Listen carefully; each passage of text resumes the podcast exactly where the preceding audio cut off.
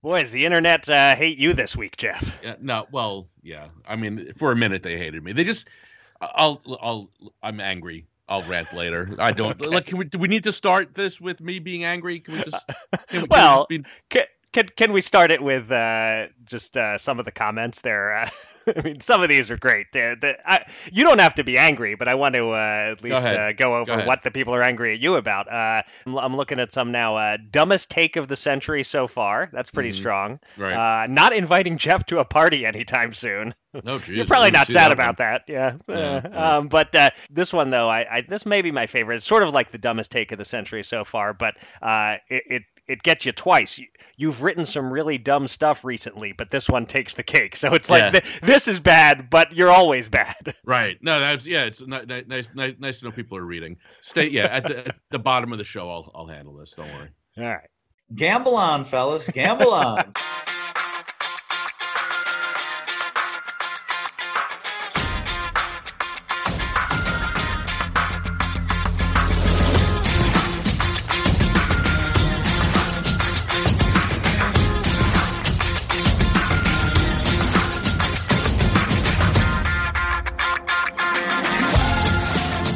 Welcome again to Gamble On, the weekly gambling podcast presented by U S Bets dot com. I'm Eric Raskin, U S Bets Managing Editor and Media Director, and I'm joined by my co-host, U S Bets Senior Analyst Jeff Edelstein. This week on the show, we say goodbye to both Texas Dolly and to Texas's hopes for gambling expansion this year. We'll talk about Fanatics gobbling up PointsBet, and we'll make some desperate moves to try to turn around our pitifully shrinking betting bankroll. Turns out winning at sports betting is hard, Jeff.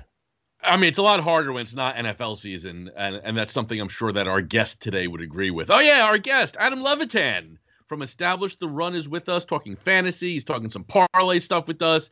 He's also talking his about his unexpected role as a giver of sex advice.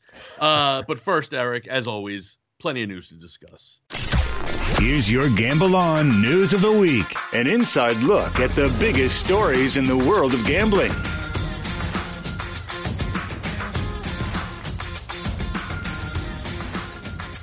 Let's start the news section this week with a shout out to our colleague Matt Rybotowski, who, along with you at S B C last week, Jeff, got wind of some big sports betting business rumors and worked his sources and got the scoop two days before it became official that Fanatics was on the verge of buying PointsBet in one of the biggest acquisitions slash consolidations we've seen yet in the U S sports betting space. Here are the details that we know of the deal that was announced Sunday night uh, on the fifth anniversary of PASPA falling. In fact, it was announced Fanatics Betting and Gaming is paying about one hundred fifty million dollars for PointsBet's U S assets only, while PointsBet holds on to its Canada and Australia operations. As part of the deal, Fanatics takes over the media partnership with N B C Universal. The first part of the deal is expected to be completed around August thirty-first, which would mean in time for football season.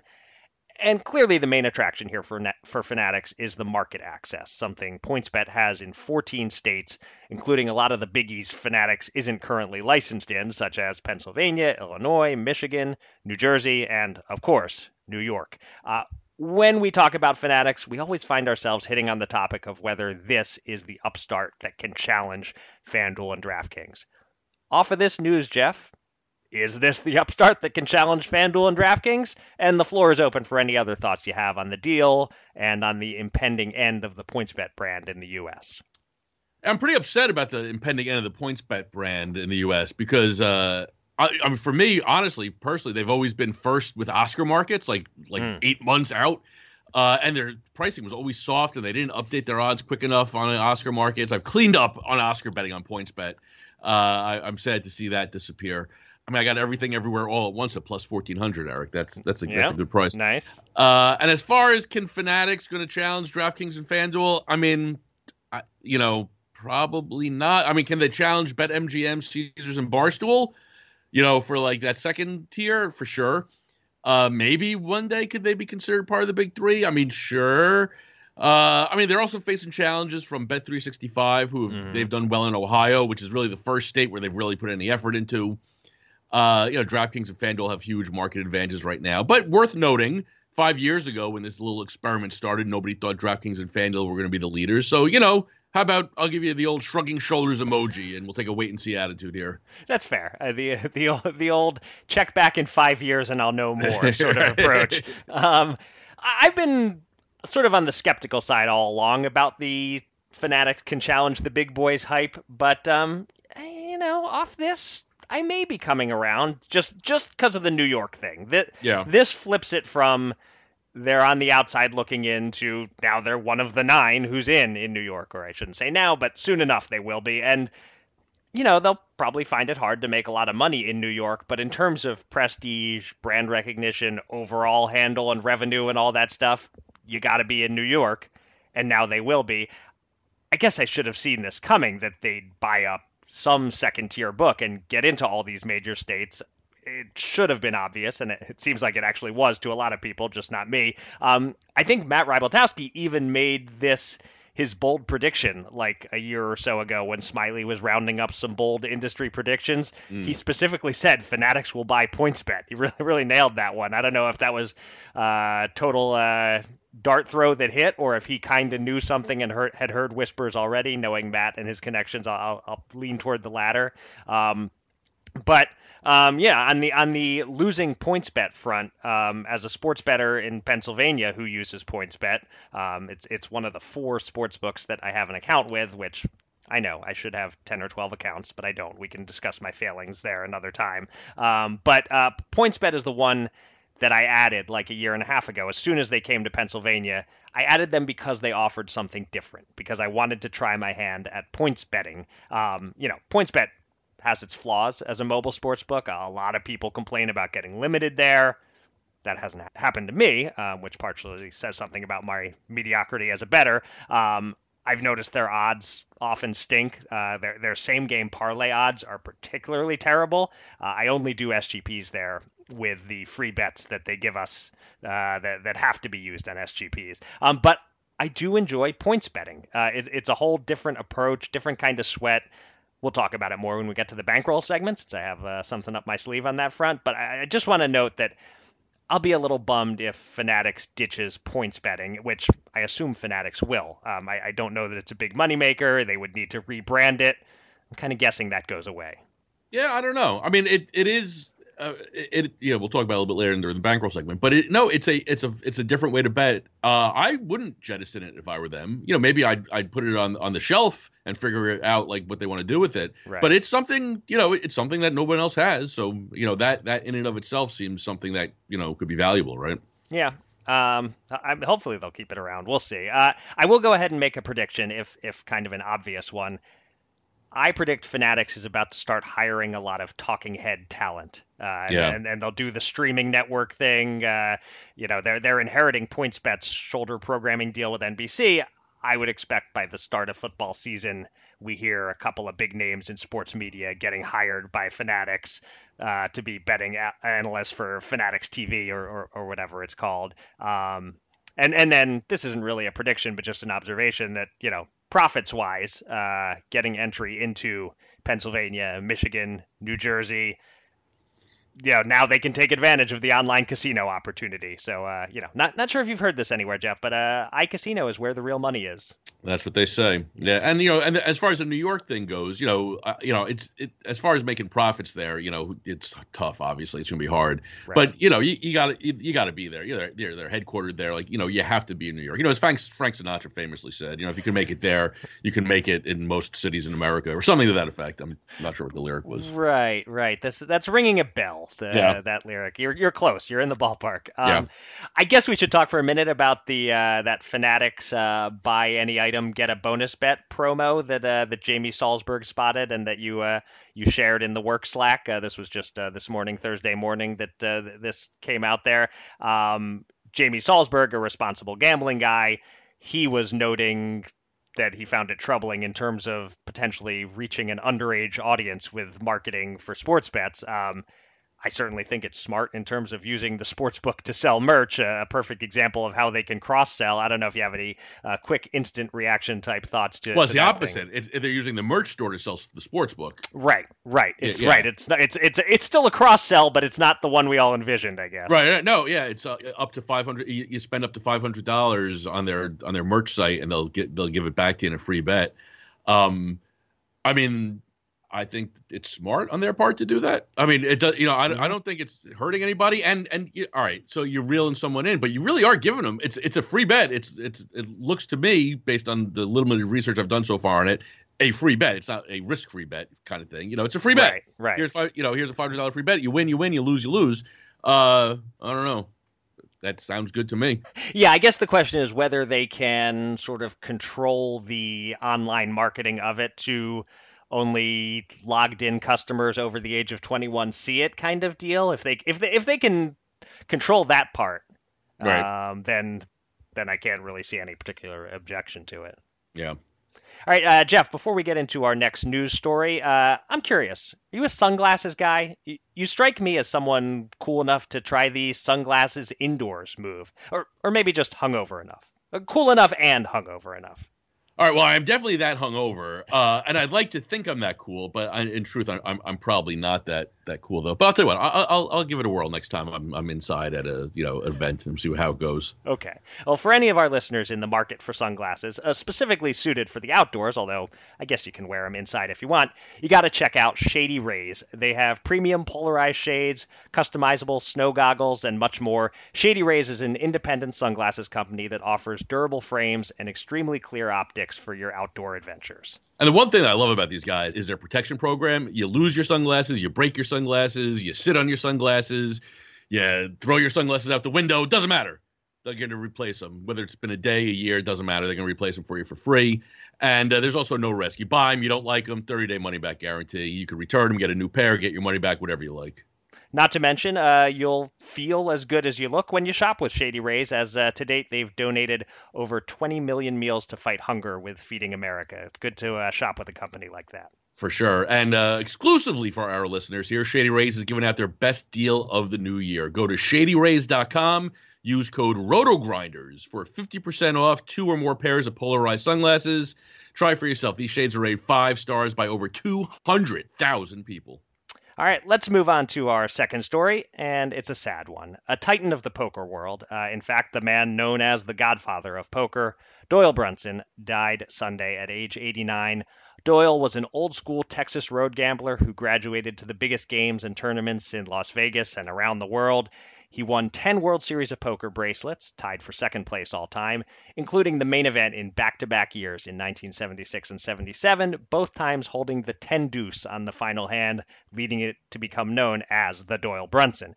He was instantly recognizable for his cowboy hat and his big smile. He was a true ambassador of the game, an icon who remained competitive well into his eighties, and I might have thought, with my background in poker journalism, that I would have had to do most of the talking here, but then your Twitter feed reminded me, Jeff, that you wrote a couple of years ago about Doyle Brunson's influence on you. So uh, I'll hand it over to you for your thoughts on the great Texas Dolly.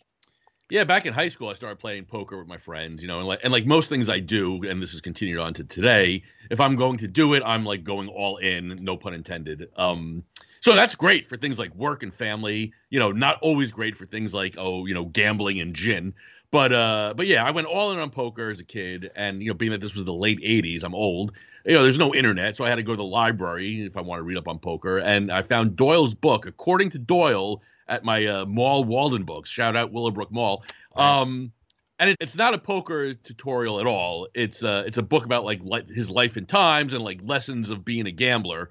Uh, it's an awesome book. It's still on my bookshelf uh, today. It's made it through every purge of books that I've done over the years. Mm. Uh, and it just, you know, and I wrote about it, you know, like life lessons from Doyle Brunson, you know, I mean, listen, he was, he was uh, clearly, I never met the guy, obviously. I, I only know him through his book and what I would see on T V, but clearly just a, a, a true American hero, really.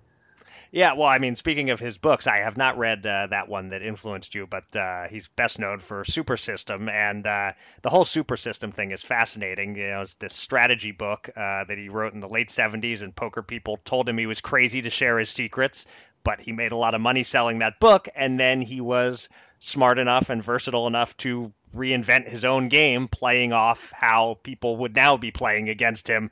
Uh, eventually, this became something every poker player had to deal with. You know, everyone's whole cards were on T V, and every star player was doing tutorial books and videos and giving away their secrets. But but Doyle was the first. And um, Super System is kind of like it's it's the the dark side of the moon of poker books, in that it's always hovering among the best sellers week after week, year after year, forty-five years after it came out. It's still, I just checked on uh, on Amazon, and it's still up there. And the, I guess it probably is sort of, it got a boost from uh, from his death, of course, but uh, still still up there in the top ten poker books. Um, I only met Doyle once, and it was nothing at all memorable. Uh, I just met him at a poker tournament I was covering in two thousand five, introduced myself, handed him a copy of the magazine, said, nice to meet you.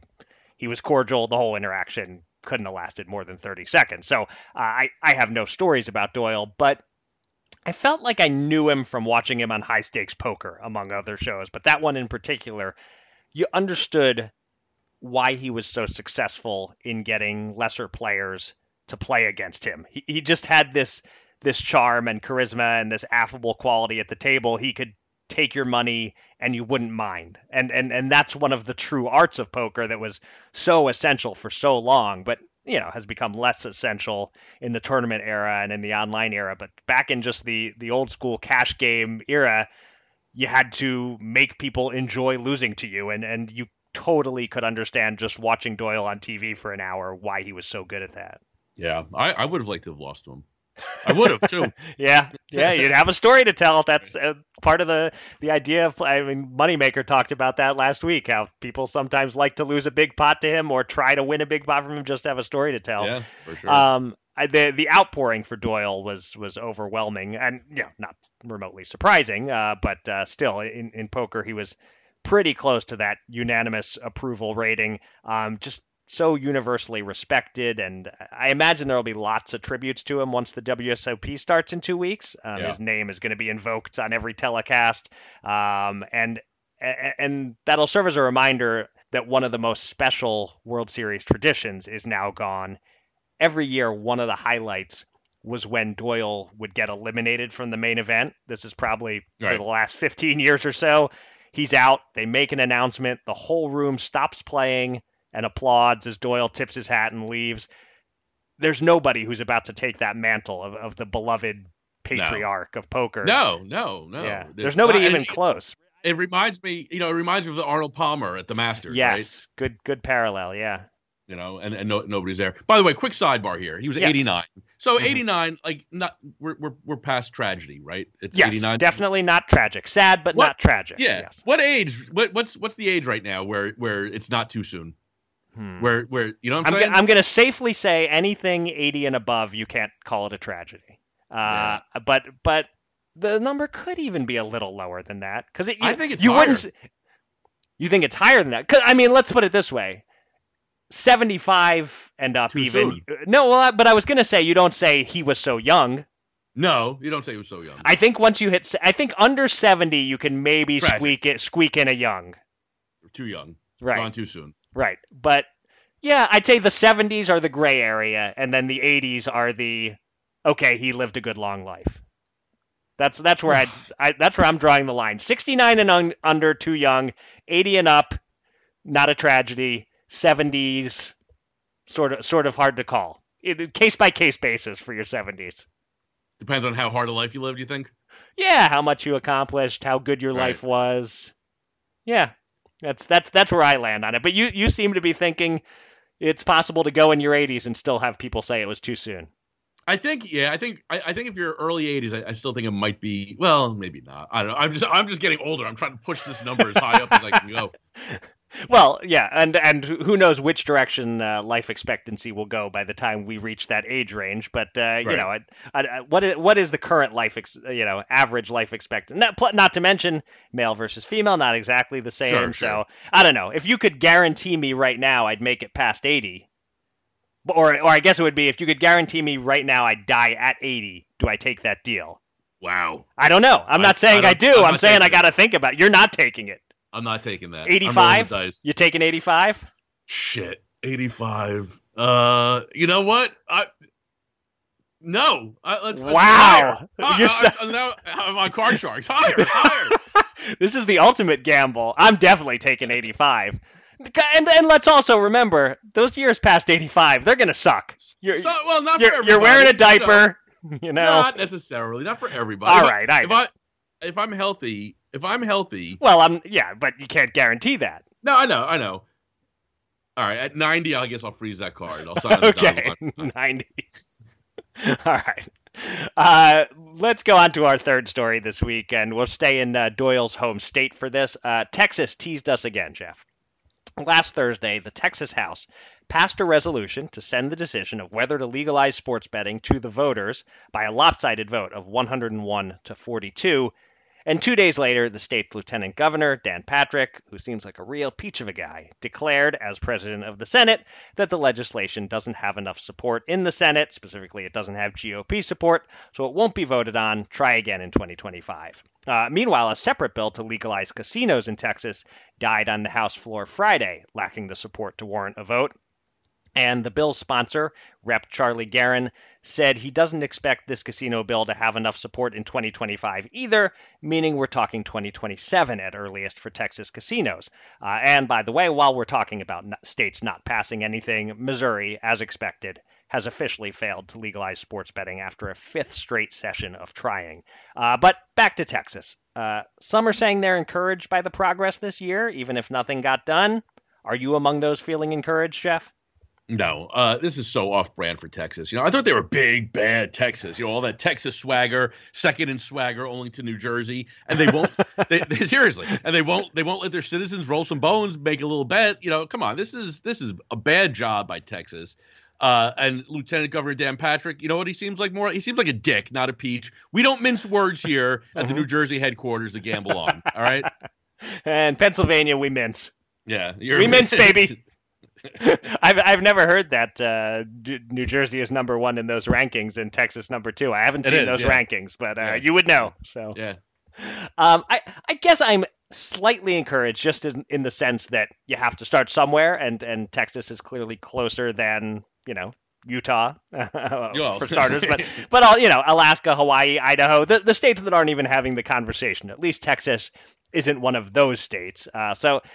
This is all enough to convince me Texas will eventually legalize, at least sports betting. I'm I'm not as certain that casino happens at all, but sports betting, Texas will have that maybe in twenty twenty-five, maybe whenever Dan Patrick uh, is out of office. Yeah. But it seems Texas isn't desperate for the tax revenue right now. So so until there's that desperation, it's doubtful the politicians who currently purport to be opposed will flip to being in favor. So I'm not optimistic about it happening in twenty twenty-five, but it could. But I am optimistic that it will happen in Texas eventually.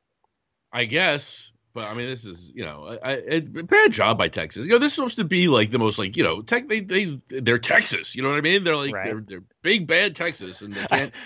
I love how you're like tr- you're you're trying to like provoke the state. Uh, you're you're sort of trash talking as if the state itself will will hear this podcast and and respond. Yeah. That's what I'm aiming for. I'm okay. poking. I'm poking the Texas bear. You are. I don't know that Texas is feeling your poke right now. Missouri is actually the more frustrating one, just because they're That's so it. close, and, right. and, and one Little powerful guy. person in the right. legislature with some sort of stake in V G Ts, whether emotional or otherwise, uh, is blocking it. Quite the political system we have here, where one person has the power to overrule millions of citizens who want something. And um, I, I guess this this is where you cite that science fiction book, Jeff, where everyone yeah. gets to be a politician except anyone who wants to be a politician. How's it That's go it. again? That, that, yeah, if you show an aptitude for politics, you're not allowed to be a politician. Hmm. Yeah. What What's the name of the book? I think it's Songs of a Distant Earth, but it might be another one. By it's an Arthur C. Clarke book. Arthur C. Clarke. Right. I don't know. I, I don't read books, uh, as we've uh, perhaps established. Uh, I actually had an eye doctor appointment yesterday, and for like the fifth year in a row, they were like, you could switch to progressives if you want, but it's only worth it if you're finding yourself having trouble reading. And I'm like, uh, nah, and I can see the T V and hear my podcast just fine. What about the typing part? The computer? Yeah, it's not an issue. I, I don't think I really need progressives is, is the point. I definitely... In a in a restaurant that's not well lit, do I have to pull the menu back or even uh, take a picture of it with my phone and, and zoom that in? Sure, a little bit. But uh, but the, the close-up stuff is not quite enough of a problem yet. But it's coming. It's de- the the day is coming. All right. The question the question is, uh, you know, w- w- factoring that into the whole give me up until age eighty and I don't need progressives until sixty. It's it's all part of the bargain. I got to figure it out. It's time to welcome a special guest from the world of gambling. Let's get to the Gamble On interview.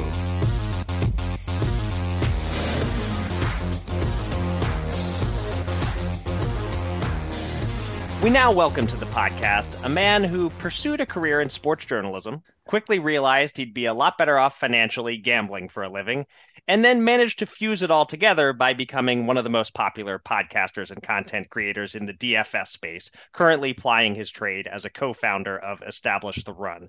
If you squint hard enough, he almost kind of sort of resembles the twelve-year-old boy in his Twitter profile picture. He is Adam Levitan. Adam, welcome back to Gamble On. Thanks for having me. How's it going? The welcome back. He had he had to be reminded that he was on a couple of years ago. You know, it was the pre-Jeff era. It's almost a different podcast. P J, P J. You know, that's what we call it. But listen, Adam, let, let's start with the fun stuff. Listen, I met you a few years ago because on Twitter you threatened to write a book one day, and I just cold messaged you out of the blue. We you didn't know me. Say if you're ever looking for someone like to edit the book, you know, I might be your guy. So eventually, you ended up reaching out. The, you, you wrote Skin to Fur. Uh, I'm convinced you hold a low opinion of me because of my Oxford comma, you know, insistence and mania. Um, but listen, here's the question. That Skin to Fur book, which was, you know, basically a, a collection of your solo pod, you know, and the questions that people were asking you, uh, you know, it was like maybe thirty-five, forty percent about fantasy sports, but the rest of it was about life in general. So here's the thing, man. It's one thing for like me to want your opinion on like twenty-five hundred dollars tight ends, but it's a whole nother thing for me to actually want your opinion like on sex. Like, what the hell happened here? How did you become like the Dear Abby of like the fantasy world? And like, when did you realize that your voice was going to carry like this? Yeah, it's crazy. I, I never thought in a million years that that people would want to hear my take on anything really, let alone life, um, you know, w- which would suggest that I have life figured out in some way, which could not be, you know, further from the truth. I, I think it it started because people are fascinated by thinking about life in a same way that you would think about gambling, you know, and I can't I can't stop. I mean, it, it's a real problem. Like as I'm walking around every day, I'm calculating like the E V on my time versus what I could be doing with my time otherwise. And, you know, I'm thinking about everything probabilistically, you know, like uh, I'm I'm in the refrigerator, I'm smelling the milk. I'm thinking, well, there's like a ten percent chance that I'm going to puke from this. There's like a zero point five percent chance I'm going to die from this there, you know, but there's like a ninety percent chance I'm going to be okay. Should I drink it? You know, and like, it's, it's a hard way to live. I wouldn't really recommend it to anyone, but I think people find it uh, funny and interesting. And so I started answering people's questions about life, and I, at first it was kind of tame, you know. I was kind of worried about putting stuff out there that, uh, you know, I thought was funny, but I know a lot of people out there don't agree with me, like that it's funny. People get offended and everything, but I, you know, I, I think people who grew up I, the way I grew up, you know, pre-phone, pre-internet, and and think about gambling the way that I do, uh, connect with it. So you know, there's not and overly that many of these people, but the people that are into it are, are like me, and it's it's been crazy for sure.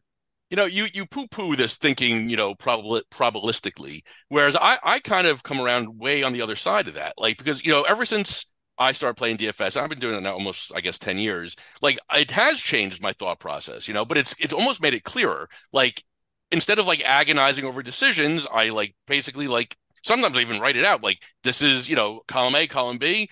fifty-one percent says column A, that's my decision. And like that, and that's it. It's like, it's, you know, a little bit more clarity, I think.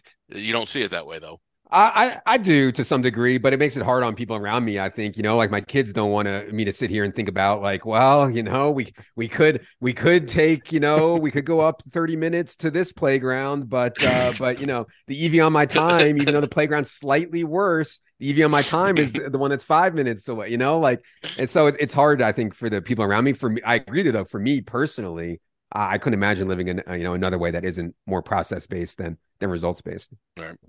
Um, so I, w- I want to get your take on the evolution of fantasy and uh, specifically the evolution of what's the popular fantasy format. Uh, traditional season long was the thing for a very long time. Then D F S rose up.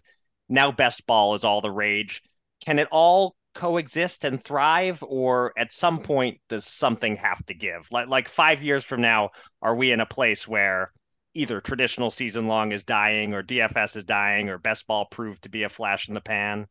I think that there is room for all of it, but in different portions of the year. In other words, I- I'm somewhat skeptical that like the in-season best ball stuff is ever going to take off, you know, like, and I get that it's pretty popular now, but I don't think it's going to be like massive. I completely understand and agree that best ball draft only for the whole season is just going to keep exploding. I don't think it's a fad at all, because the best part of everybody's draft, everybody's fantasy season is the draft. That, you know, that that's the most fun. So I think that is here to stay. The uh, obviously regular season long is like for sure here to stay, because, you know, like Tom from accounting, you know, he's always going to play fantasy football, period. Um, D F S, I, I think for people with an extreme competitive uh, drive in them, is always going to be uh, popular. Like it, it's not, it's not going away. Now, is it plateauing? Maybe we found all the people who have this extreme competitive nature and really want to work hard and really, really, really want to try to win and want to play for uh, real money and play for a lot of money. Um, maybe we've plateaued there, but I don't think that D F S is going away uh, by any stretch, because there's so many people like me that, you know, I, I even outside the money uh, aspect of D F S, I, I really do enjoy the, the challenge of it and thinking about it and sweating it and, and going over it and stuff. And so I, I think there's a lot of people out there that like me for that. There's still nothing better than like building a lineup, spending all week thinking about it or something, and then like putting one together, and that last piece just drops in, you know, with and you're, you're just zero out, and just it just feels so right, you know. There's, yeah, there's nothing better, huh, Jeff? That's it. That's that's it's top five. Podcast. It's top five. It really is. I was gonna say though, I think I think even Tom from accounting has to be kind of sick of the trying to decide, you know, my quarterback's on a bye week this week, and so who do I slide in there? Like, Uh, which of my eight receivers am I starting and benching this week? Like at some point, if Tom from accounting gets a little taste of best ball, his traditional season long fantasy league may go best bo- best ball format someday, right? Uh, yes, but that would not, I think the in-season trading and message board posting and waiver grinding, I, I think there's a lot, not me, but I think there's a lot of people out there that really like that. So, so yeah, I, I don't know. I think there's room for best ball drafting, and then in season, you concentrate on your in season team. And I think people are pretty, I mean, best ball is the great example of people for results and process. Like once you draft your team, like there's nothing else to do. Like all you can do is just like check back at the end of the year. So, so yeah, uh, I think that, that there's room for both those. Uh, you know, Establish the Run, and I'm going to date myself with the reference here, has become more or less the E F Hutton of the daily fantasy world. You know, when you guys speak, people listen. Um, I mean, you guys move markets clearly. Like, and so I, I guess I'm my my question here is like, how does that affect you personally in D F S play? Like, how, you know, knowing that what you're what's coming out of your mouth is going to like might come back to bite you in the ass later. Yeah, um, I'm well aware. I, I, I'm well aware of that, you know, and I'm kind of uh, past the point in my life where I'm, you know, grinding so hard, and if I and you know if I have a bad year, it's like, you know, not good for my life or whatever, you know, that, that I'm kind of past that point. So my priority is certainly to do the best job I can for E T R, the best job I can for people who follow us uh, and subscribe. You know, that's my priority by far, rather than my own play. For my own play these days, I- I'm trying to find games where I think E T R subscribers or people who know me are, are not, you know, and, and, and so, yeah, I, I think anybody who wants to gamble uh, should be thinking about game selection as their number one priority over everything else. Like nothing else matters uh, if you don't get that right. And so if you look in like deep, dark corners of the internet on, you know, crappy websites and bad interfaces and no technology, there's often action there. And it's not the kind of action from people who are uh, know who I am at all. So um, yeah, I, I, I like the challenge of that, of that too. So for sure. Sometimes unavoidable, you know, I still Um, I know that like our underdog rankings are moving the market uh, a ton. And so that's hard. Um, and, you know, there's not that many places to play like high stakes best ball, and we're moving the markets there. So, yeah, it's it's, it's hard for sure. But uh, I'm kind of uh, in a good spot with it, I think. I think that's the next your next book, by the way, the Adam Levitan's Deep Dark Corners of the Internet. Yeah. um, so I want to get your take on a, on a sports betting topic. Um, parlays, uh, they've provided some of the same appeal as D F S tournaments, you know, risk a little, win a lot. And the sports books have gone all the way in on it. Do you see the sports books eventually pulling back a little on pushing parlays, like in the name of sustainability, or will they just keep going until everyone is broke? See, I, I I actually think that they're not going to go broke, because most of these people are betting five or ten dollars to win, like, you know, five thousand, right? And like at five or ten dollars at a time, you know, once a day, you know, I all my friends, they all they they all are just firing off five dollar single game parlay, one a day, you know, and mm-hmm. they're they're gonna they're gonna lose, but they're not gonna lose a lot. It's not gonna affect their life at all. So yeah, and, but when you have millions of those people doing that on FanDuel or whatever, like they're making a ton of money, a, a ton of money. But for an individual basis, I actually don't think that people are churning out. Now, if there's people out there betting five hundred thousand dollars, ten thousand dollars single game parlays, like those people are going to churn out, you know, but those people are going to punt it off anyways. They're clearly, you know, not just doing it for entertainment. And yeah, I, I, I don't think this little into a lot craze is going to stop. And I don't think books are going to stop it at all. I mean, this is just human nature, you know, from the beginning of time. And so um, people will accept that they are ninety-nine point nine percent to lose. If you give them a zero point one percent chance, they're going to turn a little bit into a lot. They will. I've seen the lines for the lottery, like that people will, will, will do that. Right. H- have you allowed yourself uh, to dabble at all and uh, take, take a walk in those uh, dumb pipe dream parlay streets?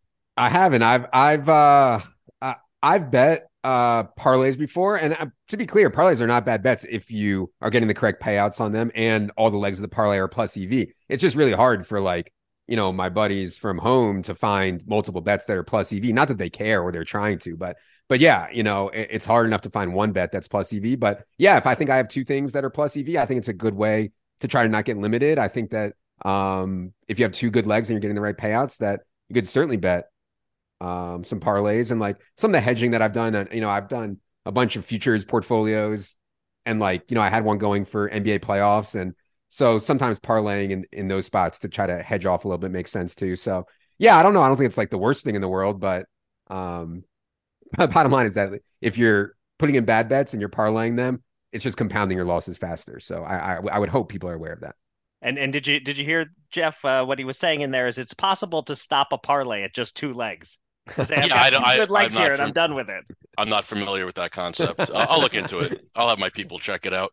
Um, last thing, real quick. You know, this is kind of a solo pop. I should probably just have for the solo pop. I'll, I got you here, so I'll ask you now. I don't think it was in the book. I don't think I've heard it on on, on the pod. So, it, and it, well, this is well-tread territory, like dating back at least to When Harry Met Sally. Uh, my question is this: can men and women ever truly be friends, or will the sex always get in the way? No, I mean, come on. You know the answer to it. I, you know, I, I was, it's funny, you know, I was, uh, ah, God, I, I it's in like, like I, this like therapy session, and I had this take, and the, the woman is a therapist, and she did not like what, what I had to say about this, but you know, for, for me, uh, I think it's, it's, it's hard, and you're, you're balking at biology. I mean, the reason that we're sustaining as a society and civilization is because men and women have opposite parts and are having sex with each other and creating babies like that. And it's like, it's at a biological level, it's just impossible or really difficult, I think, to, to overcome. So I'm not a good example for that. I have like zero interaction with women. I mean, I'm down here. I mean, I've been working in in sports and poker for twenty something years, and I've interacted with some uh women, but but not not many. So I'm that's part of like the bit uh, uh people ask me these like women questions all the time in the pod. I have no interaction with women. People are all, always ask me uh, uh women questions. I, I have like literally no experience, no no uh, you know, other than my wife. It's been, you know, twenty something years since I even worked with worked closely with a woman. So yeah, I mean, I, I'm the wrong guy to ask, but if you want my honest take, it's, it's very hard uh, for me to see a, a, a true friendship where deep down, deep down, the guy isn't uh, hoping for something else down there. Do you, do you still do you still have any guy friends though? Because that that's the running joke uh, in my household is my kids always make fun of me that oh, Daddy has no friends. W- wouldn't wouldn't it be funny if you had a friend, Dad? Uh, you, maybe you used to. You claim you used to have friends. Do you did you retain any guy friends, or oh. do you have nobody in your life but your wife and your kids? Oh no no no no no! Guys love girls don't like me. Guys love me. Guys guys ton ton of guys. Yeah yeah no I have. Uh, we have a great crew here. Uh, here in Denver. And, uh, and yeah, I still keep up with guys from high school and college and people from Philly. So, oh no, guys is not the problem. Guys love me. It's, it's, it's girls. That's the problem.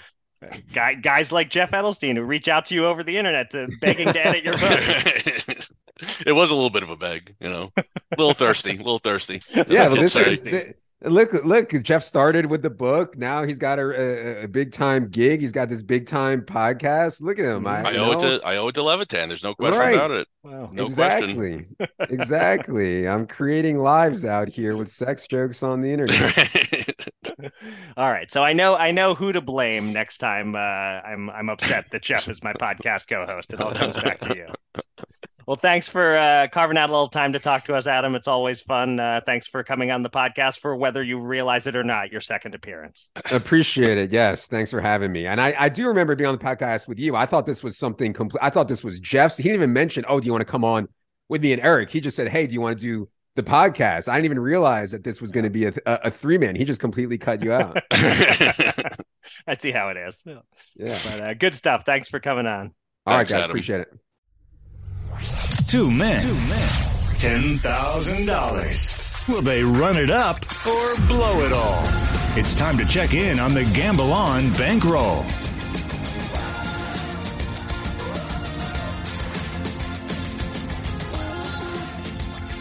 Let's update our betting bankroll. Uh, yep. Yes, Jeff, yeah. we, we do have to. I know, I know you want to say just, we just... just go quickly. There's a lot right, to cover here. I'll, I'll try. This was one of our worst weeks ever. We had one winning bet. My bet. Yes, yes. We'll get to, I'm saving that for last, so we end on a happy note. But yeah. uh, let's do the, the the losing bets, which are many. Uh, first, an old bet placed two or three months ago. I put fifty bucks on the Sixers to win the East, based on my belief that maybe God wanted every Philly team to reach the finals and lose this year, but that God was overruled by the God who won't let the Sixers out of the second round. Uh, two weeks ago, you bet on the Defenders to cover a line of minus six in the X F L championship game. They lost outright. We lost one hundred ten dollars. And uh, I don't know, Jeff, I'm starting to suspect you aren't an X F L sharp. Yeah, go ahead. Keep going. I'm definitely not an N H L sharp. I put eighty dollars mm-hmm. on the Kraken to win the Western Conference at plus four seventy-five. Stupid Kraken. Uh, ah, the Kraken. Uh, all right, uh, back to the seventy-sixers in Game six versus Boston. I bet on Embiid to go over thirty and a half points. He was at twenty-eight with five minutes to play, and he finished at twenty-six. That's how bad we're running. um, we lost one hundred four dollars on that one. Uh, more Sixers. You had a Sixers-Nuggets Game six moneyline parlay. The Nuggets won. The Sixers did not. We lost one hundred dollars on that. Your U S F L parlay came tantalizingly close this week. The old two for three. Maulers and Gamblers got there. Generals lost narrowly to the Stars. Uh, these stupid Philly teams. They only win when you don't want them to. Mm. Um, that cost us fifty bucks. My boxing bet, Akhmadov over Sims as a plus one twenty dog who I thought should be favored. It went the twelve round distance. I thought Akhmadov won seven rounds to five. The judges disagreed and gave a majority decision to Sims. We dropped a big ol' one hundred fifty dollars on that. My baseball bet, trying to go against my crappy fantasy pitcher, backfired. I had White Sox over Royals in the first five innings last Thursday, and it didn't happen. We lost one hundred four dollars there. But now the high note, our one win, you had under ten and a half runs in Mets Reds because of weather factors and Kevin Roth and all that. And the final score was five nothing. So thank you, Kevin Roth. Thank you, Jeff. We won one hundred dollars on that one. But for the week, we lost six hundred forty-eight dollars. We're now down by two thousand eight hundred fifty-one dollars. We also have nine hundred ninety dollars on hold in futures bets, and that leaves us with six thousand one hundred fifty-nine dollars available to bet with this week. And you are up first, Jeff. All right, I'm going. I'm, I'm diving into the N B A draft prop market here. Ooh, okay. I got two of them this week. First one, uh, the Rockets at number four, taking Amen Thompson, point guard. Uh, he's minus one ten on FanDuel. We'll give him a hundred bucks there, straight up. Okay, and that's, it, it doesn't. Uh, yeah. And he doesn't have to go to the Rockets. He just has to go fourth. That's he has to go bet. number four. Okay, yeah, okay, yeah. okay. Got it. So I'm going to start with a Nikola Jokic bet for game two of the Western Conference Finals tonight. Uh, and I'm going to let you advise me on which way to bet it, Jeff, although I, I think I know what you're going to say. Uh, the, the man is a triple-double machine, especially at home in Denver, and we can get him to post a triple-double as low as minus one twenty at DraftKings, which seems like a good price. We could bet one hundred twenty dollars to win one hundred dollars, easy peasy. Or I looked at PointsBet, and they have a points betting market for Jokic points times rebounds times assists. If you want to bet the over, the number is four thousand eight hundred thirty-nine. Now, what does that number mean? If he puts up a twenty-seven, fifteen, twelve, we just barely go over. Anything less than that, we go under. Obviously, there are all different calculations. You know, what about a, a thirty-two, twelve, eleven, et cetera. Right. But anyway, using Jokic's crazy stat line from game one, where he put up a thirty-four, twenty-one, fourteen, that would have gotten to nine thousand nine hundred ninety-six at a dollar per. That's a five thousand one hundred dollars profit. Um, I don't expect him to go thirty-four, twenty-one, fourteen again, but he could. Uh, I wouldn't do a dollar per point, especially what if he turns an ankle in the first quarter? Then we're losing half our remaining bankroll, but maybe fifty cents a point? I don't know. What, what do you think, Jeff? Go crazy and sweat every single point, rebound, and assist in multiplier fashion, or just bet the triple-double for one hundred twenty and be done with it? Go crazy, obviously. Um, but I, also, if he does sprain an ankle, if he if he somehow gets hurt, we are going to we're we are going to take advantage of PointsBet, oftentimes, uh, you know, bad beat refunds. Right. So we're just assuming a, a bad beat refund. Yep. Okay. one hundred percent. If if he doesn't play beyond the first quarter, we're just declaring now that that would be yes. a refund. Okay. Yep. I th- that's Bad a good approach. Refund. Is fifty, is fifty cents too much, though? Is that too risky? Should Who I, cares? Should we go it's a little shorter? Money. I know, no. but, you know, we don't want to blow the whole bankroll. Maybe we go uh, the, maybe twenty-five cents. Sure, sure, sure. All right, all right. That's so that's a, that's officially that'll be the bet. twenty-five cents a point, anything over forty-eight thirty-nine. All right. Uh, next bet, another N B A draft prop. Uh, number five pick, Cam Whitmore of Villanova. Uh, the Pistons are at five. This is the price is plus four forty on FanDuel. DraftKings mm-hmm. already dropped it to like two fifty uh, from four fifty. Put me down for a hundred bucks. I, I mean, this Whitmore guy. You know, I I, I could have t- I could not have picked Cam Whitmore. His name, his likeness, anything out of a you know get, put two put. Have put two people in front of me uh-huh. that look like they might be N C double A basketball players. I would uh-huh. not have told you which one was who, Cam Whitmore. Uh-huh. However, in my quick and dirty research, the guy is an athletic freak and is going to like he is the perfect player for the Pistons to team with Cunningham and Ivy. Uh, I, I honestly think that this is like a steal. Uh, I'm. A little gun shy because I've been losing, but so just one hundred bucks at plus four forty. I love this bet. Okay, and yes, I had never heard of Cam Whitmore until you brought him up in your in your post-draft odds article, yeah. so uh, or post-lottery, I should say, odds article. Um, my second bet this week is uh, one of those early lock-ins. Uh, I sent it to you yesterday afternoon, yep. Yep. and uh, for the moment, I'm glad I did. Uh, I bet this in real life as well. The Heat to beat the Celtics in exactly six games at plus one thousand. Had the Celtics won game one, it doesn't look like such a good bet here today, but the Heat won game one, and now Heat in six is down to plus four forty. My thinking was, I just watched the Celtics for seven games against the Sixers. They're very good, but very flawed. I am in no way convinced they should be a big favorite over the Heat. To me, throw out the regular seasons. These teams are playing on around the same level, and the Heat have the best playoff player of the two rosters in Jimmy Butler. So I thought the Heat at like plus three eighty to win the series was good value before game one, but I prefer taking the big shot on them winning in six, basically needing to win one game in Boston and hold home court and close it out at home in game six, or win both in Boston, but split in Miami. You get it. Uh, looks very doable to me now. So again, I locked this in when it was plus one thousand under our recently added lock it in provision for the bankroll, fifty dollars to win five hundred Heat in six. I love the lock it in provision. All right.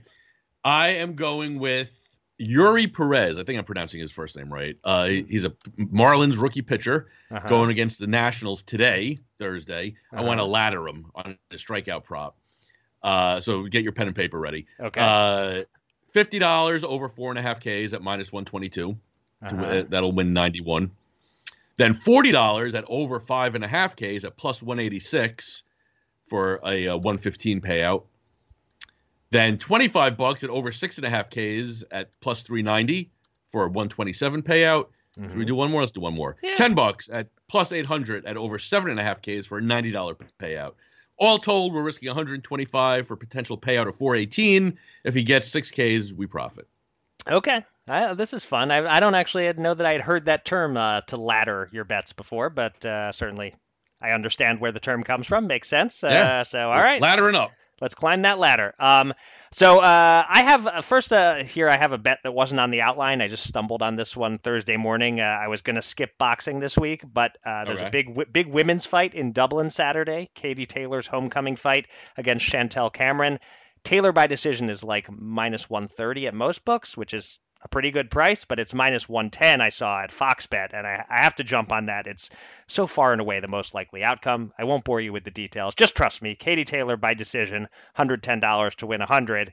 And uh, and now the final bet. This one was on the outline. Our Kentucky Derby bet failed, but the system came damn close. The system the, worked. The system it, yeah, worked. It pretty much did. The, the horse you picked based on name alone finished second. So so let's try the same approach. I'm figuring, you know, just for fifty bucks on, on a horse to win the Preakness. Are you ready yeah. for me to read you the names of the horses? I am ready. All right. And this is interesting because only the horse that won the Derby is in the Preakness. So the others are all new names. Okay. So here we go. Uh, here we taking go. them based on uh, post position. Yep. And I won't say the odds. Okay. Just the names. Yep. National Treasure. Mm-hmm. Chase the Chaos, Mage, the horse that won the Derby, Coffee with Chris, Red Route One, Perform, Blazing Sevens, and First Mission. All right. Do you want to hear him again, or? To, yeah, or to... no, I got, I got, I got it. Okay. The number number two, the Chaos. Okay, you know you have picked the long shot, the fifty oh, yeah? to one. Yes. Yes. So uh, fifty dollars times fifty, uh, got a chance to win uh, twenty-five hundred dollars here. Let's do it. But basically pull us right back to even if Chase the Chaos wins the Kentucky Shit. Derby. I like it. Uh, yeah, or, no, or wins the Preakness, I should yeah, have said. Yeah, that's All the right. one that jumped out at me, Chase the Chaos. Imagine, what's a seven-horse field? That's it? Uh, eight horses, yep. Jesus, uh, what the hell? Yeah, I th- the Preakness is always a lot smaller, I think, than the Derby, but I don't uh, know if I don't know if it's always eight or if it's usually like nine or ten or something. Uh, clearly, I'm a big horse racing fan. Me too. Right. Uh, you Chase the Chaos. I mean, that's I like the name Chase. I know a lot of kids named Chase. My son's friends with a bunch of Chases. I like. Well, Chaos. yes, because yeah, he's right, friends I, with a lot of Chases because cha- uh, they he was born, born in the Chase Utley era. Yep. A lot of Chases, a lot of Coles. Yep. Uh, all right. Uh, that'll do it for this episode of Gamble On. Thanks, everybody out there, for listening. And thanks again to this week's guest, Adam Levitan. You can find me on Twitter at Eric Raskin and Jeff at Jeff Edelstein, and follow U S Bets at U S underscore bets. Go to U S Bets dot com for all the latest news and analysis from the world of gambling, and subscribe to this podcast on Megaphone, Apple Podcasts, Spotify, or anywhere else. And with that, Jeff, please take us out. Yeah, just read the goddamn stories, not the headlines, all right, people? Listen, I, I, I wrote a column this week, and I'll admit, looking back, it was probably too cute by half. But I had two main points. One, there should be injury reporting in N C A A sports to avoid things like the Alabama situation. And two, the N C A A needs to amend their stupid, stupid, stupid zero-tolerance policy on any type of sports bet, even amongst friends, to avoid things like the Iowa situations, all right? Now, why? Because in mainstream media, these things are treated as sports betting scandals, not the N C A A being idiots. We're the ones who are going to pay, right? So with this in mind, I trusted that people were familiar with the concept of a, quote, modest proposal, unquote. You know, Jonathan Swift's satirical essay in the seventeen hundreds about on eating babies to solve the problem of poor parents having to care for them. And I said, hey, you know, maybe sports books should stop taking N C A A bets until such time the N C A A gets its act together. This was a modest proposal. Well, the headline that I wrote left out the satirical bit, and I was, as a result of like what appeared to be me advocating sportsbooks stopping taking N C A A bets, I quickly became the most hated man on gambling Twitter for a few hours. Yep. Read the freaking story, people. You'll note I said it was just a thought experiment, a modest proposal, and I do not think, did not think for one second that the sportsbooks should, could, or would do this.